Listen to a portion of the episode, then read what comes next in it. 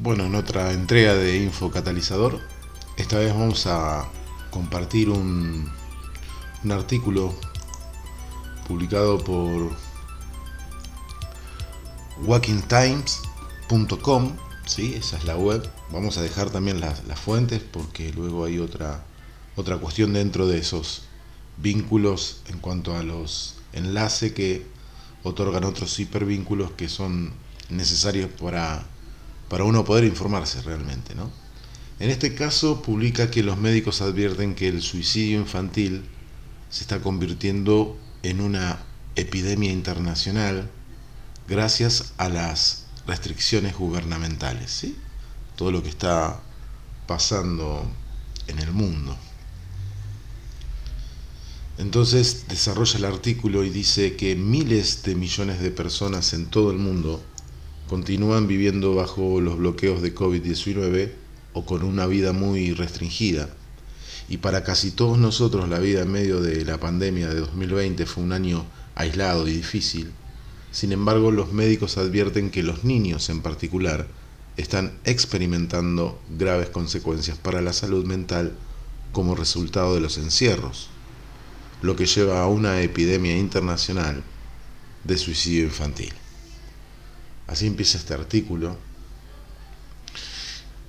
Luego dice, The Associated Press entrevistó al doctor David Hremnorn sobre el tema que trabaja en el Departamento de Emergencias de la Bradford Royal Infirmary de Inglaterra. Lo estoy pronunciando bien, no lo sé porque son palabras medio difíciles de pronunciar, pero bueno, este médico, este doctor David, dice que el número de crisis de salud mental que ha visto como intentos de suicidio ha pasado de un par por semana antes de la pandemia a varias por día.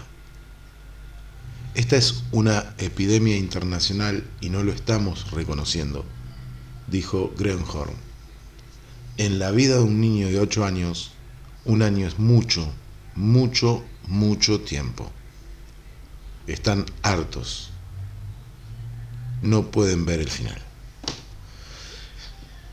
Mientras tanto, eh, tenemos, aquí vamos a adelantar un poquito, es el doctor Richard Delorme, dirige el Departamento de Psiquiatría, es uno de los eh, hospitales infantiles más grandes de Francia, y, eh, y también ofreció una advertencia similar. Delorme señaló que claramente son las restricciones y encierros de COVID lo que están pasando factura a los niños que terminan en, en un hospital. Lo que te dicen es un mundo caótico. Decís ya no estoy haciendo mis actividades, ya no hago mi música. Ir a la escuela es difícil por las mañanas, me cuesta despertarme, estoy harto de la máscara. Esas son algunas de las frases de, de los niños.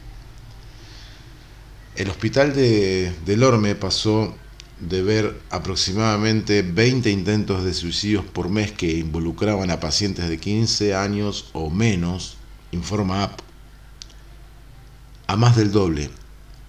Y de manera inquietante, más determinación que nunca en los intentos. Estamos muy sorprendidos por la intensidad del deseo de morir entre los niños que pueden tener 12 o 13 años, dijo Delorme. A veces tenemos hijos de 9 años que ya quieren morir. Y no es simplemente una provocación o un chantaje mediante el suicidio. Es un deseo genuino de poner fin a sus vidas. Duro, ¿no? Pero bueno, estas informaciones, estas noticias, este tipo de investigación no, no suelen salir en los medios oficiales, ¿verdad? Y este es uno de los párrafos más dolorosos que he leído y mucho menos sobre el que he tenido que escribir, dice Delorme. El simple hecho de escribir esta historia inundó mis ojos con lágrimas, pero las consecuencias no deseadas que amenazan la vida de las drásticas medidas pandémicas son demasiado importante para pasarlas por alto. las restricciones gubernamentales que hubiera, hubieran sido impensables hace dos años se han impuesto en medio del miedo y la incertidumbre que comprensiblemente provocó el brote de la pandemia. Los defensores sin duda esperaban salvar vidas, sin embargo las restricciones gubernamentales han demostrado ser dudosas en su efectividad. Con estudios y ejemplos del mundo real que demuestran poca relación clara entre el rigor del encierro y las muertes por COVID. Mientras tanto, los encierros y otras restricciones han reducido drásticamente la interacción social y trágicamente han catalizado la crisis de salud mental juvenil antes mencionada. Y aquí hace referencia a los Estados Unidos. Dice aquí en los Estados Unidos, los Centros para el Control de Enfermedades informaron que el 25% de los adultos jóvenes consideraron el suicidio durante los encierros, mientras que las tasas generales de salud mental y suicidio también parecen haberse disparado. El suicidio infantil es solo la última y mortificante revelación que muestra el gran precio que estas políticas nos han cobrado. Debemos tener en cuenta este daño humano en nuestro análisis cuando se trata de poner fin a las restricciones pandémicas. No solo los casos de COVID cuentan. Como cualquier política, las órdenes de salud pública deben evaluarse en función de sus resultados. Como dijo el economista ganador del premio Nobel Milton Friedman, uno de los grandes errores es juzgar las políticas y programas por sus intenciones más que por sus resultados.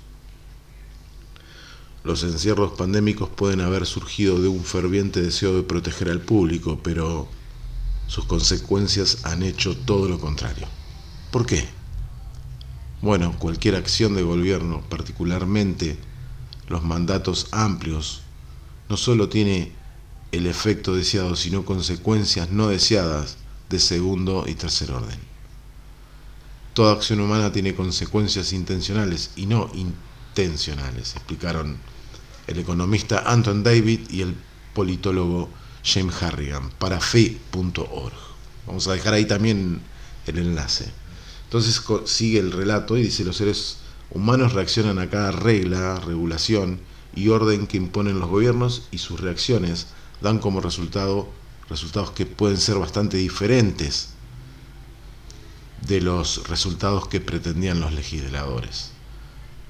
Cuando se trata de encierros, hemos documentado ampliamente las consecuencias no deseadas en FI, que es esta, este, esta sigla eh, FEE, e, que incluyen aislamiento, depresión, tendencias suicidas, desempleo, abuso de drogas, violencia doméstica y más. Estos efectos severos de segundo orden ofrecen un doloroso recordatorio de por qué los responsables de la formulación de políticas deberían ser humildes en el alcance de sus acciones. Los bloqueos radicales son todo menos humildes. Suponen que los burócratas en una oficina, en algún lugar, pueden salvar a la sociedad con órdenes de arriba hacia abajo y nada saldrá mal.